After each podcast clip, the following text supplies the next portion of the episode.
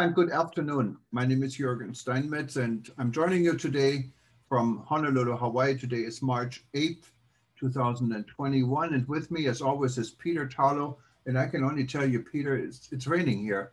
Um, do, do you guys have a little bit better luck in Fort uh, no, you're in College Station, Texas, Right. not Fort Lauderdale, Texas. No, no. College Station, we're at 70 degrees and we have blue skies.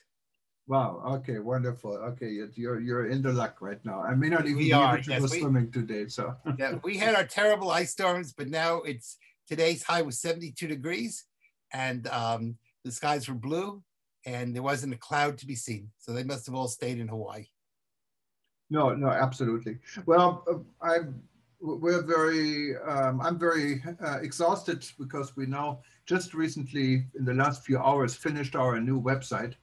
Um, so if you see us on the new website, you will understand. If not, go to eturbonews.com. It has a whole new look, and um, hopefully uh, you like it. Whether you like it or not like it, give us some your comments because we, feedback. Let us know what you think. we would love to get your feedback. I I think if we try to make it more clean, uh, we're integrating our videos. There are going to be three video channels on it and a podcast channel you can easily maneuver to. And uh, we cut down on advertising, also on ads between posts, uh, what would hopefully, hopefully make it easier to, um, to maneuver between articles. So just let us know. Well, I think the whole fact that you brought up the website to start, really, the headline I think today is the intersection of physical travel with um, cyber travel. Because at some level, the websites are a way that people are able to be connected with the world and not necessarily physically travel. On the other hand, I think much of the world is really tired of being home and tired of not being able to travel. And so we're seeing a real desire on the part of people to start physically moving and to be in contact with each other. And so we're seeing lots of it cross currents. Maybe that's the way to look at it. We saw today the CDC gave information that was literally across purposes. By the time you're done reading what they have to say, you almost have no idea what they're saying. One of the big issues, of course, is um, people traveling and crossing borders and how that's going to interact. Um, many places have decided to give up the mask mandate. Other people think that's very uh, foolish. And so one of the issues is going to be, do people go, will we divide the world into the masked world and the unmasked world? Or um, where, where, how will we see people traveling? Uh, so right now you're going to have some of the ironies that on a long flight, you have to wear a mask on the plane, but then when you get to where you're going, in many places, you could take the mask off. Now, again, I'm not recommending that. I'm just pointing out that's a reality that has to be looked at.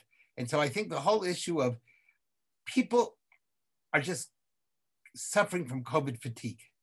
And how do we maintain this sense of um, urgency, this sense of um, really watching what needs to be done when a lot of people just don't want to trust government anymore. They just don't, the government says X and they do the opposite.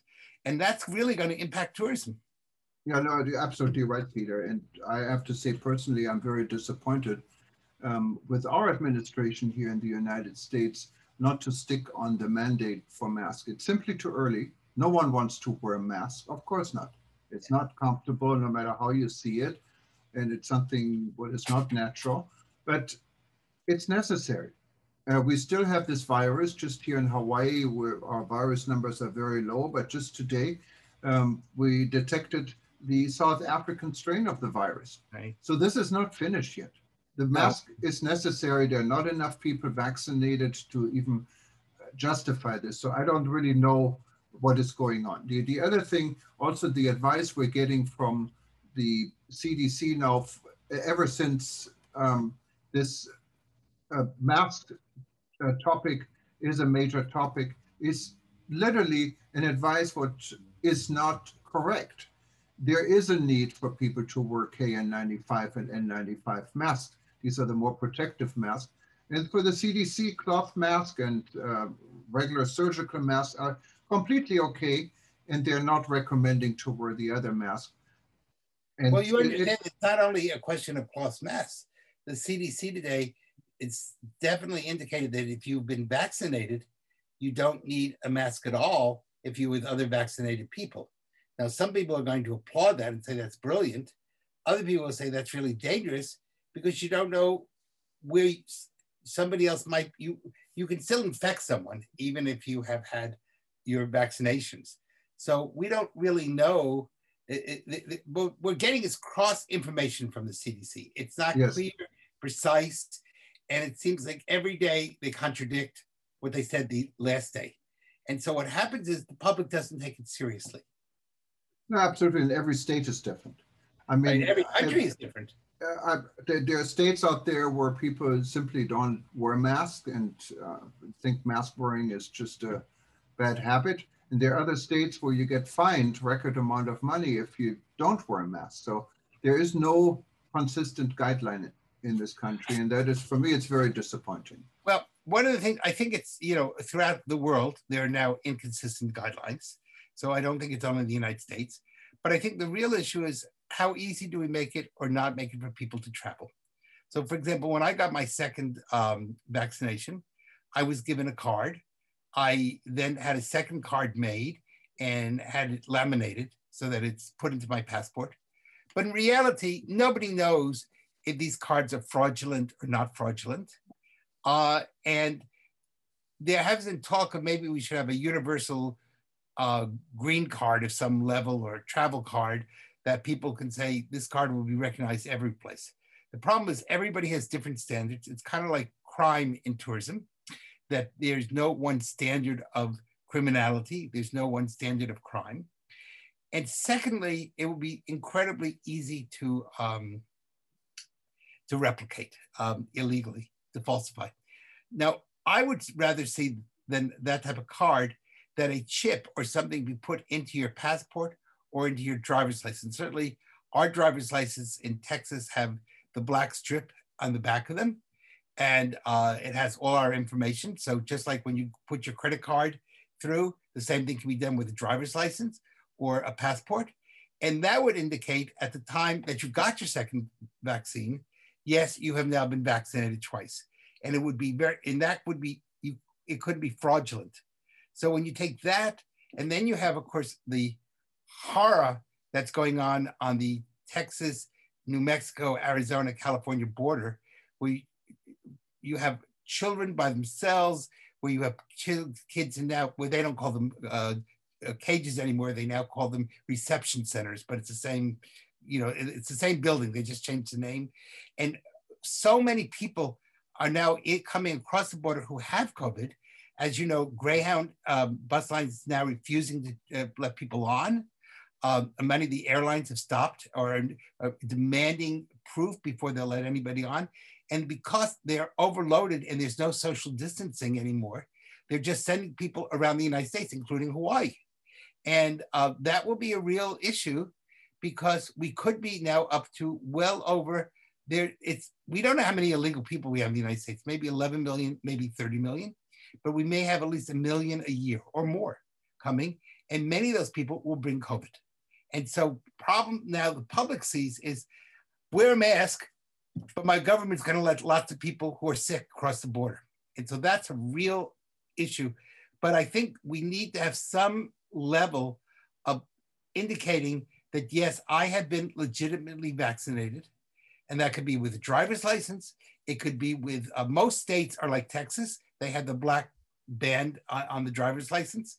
And so you can easily um, you know use that driver's license like a credit card. You know, it, it's not a credit card, but you can use it that way, or uh, your passport.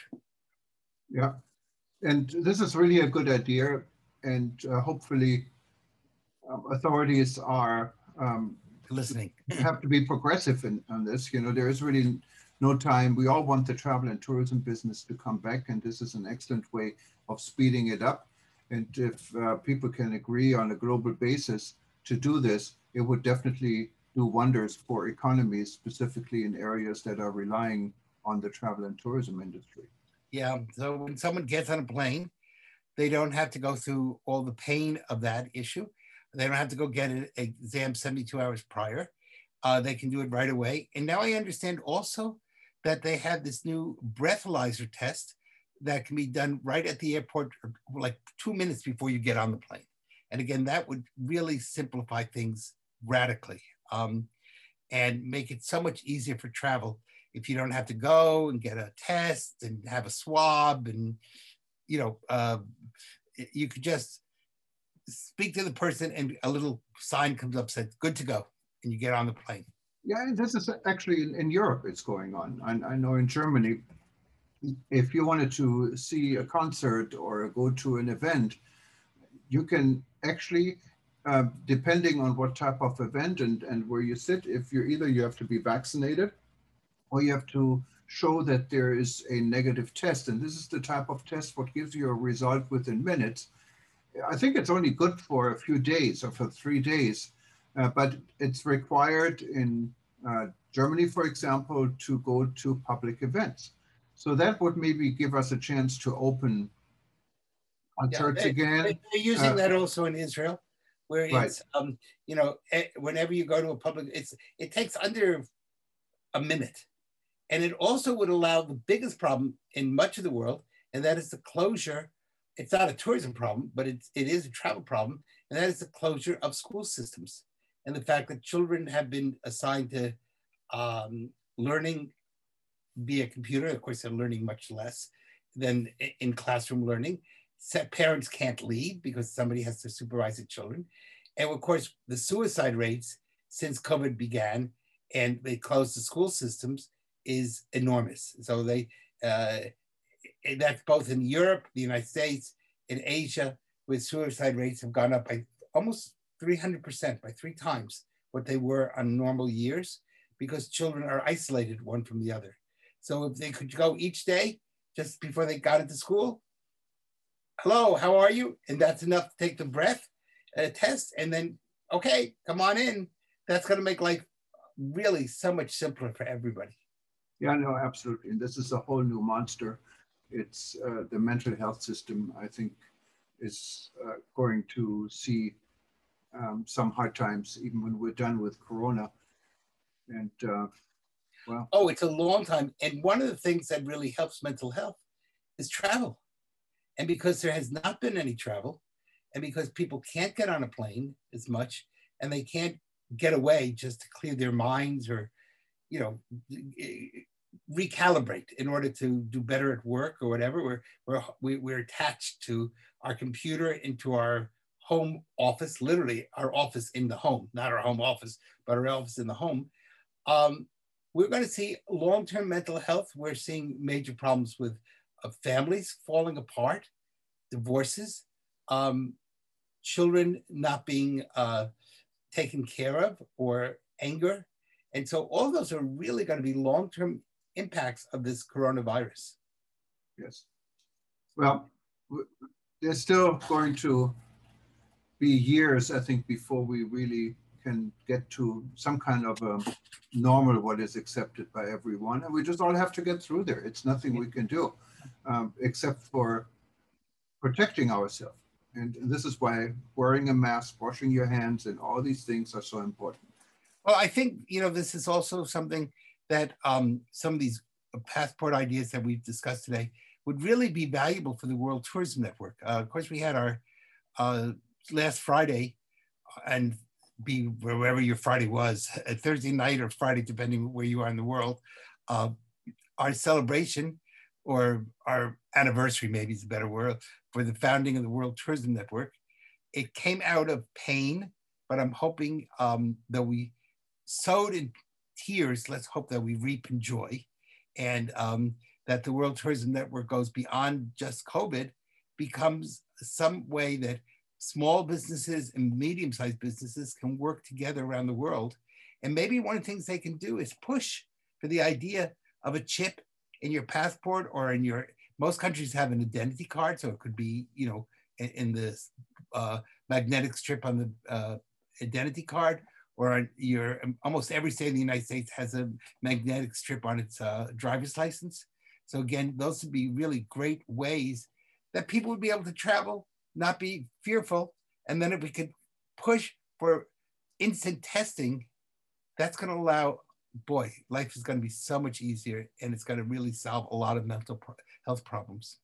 No, absolutely. This is a good idea, and this is hopefully it's a just a matter of a short time period before this is implemented. It probably takes just a few countries and a few states to start this system before others uh, go yeah, along with this. I, that's something I'd like to see the World Tourism Network do. Is really absolutely.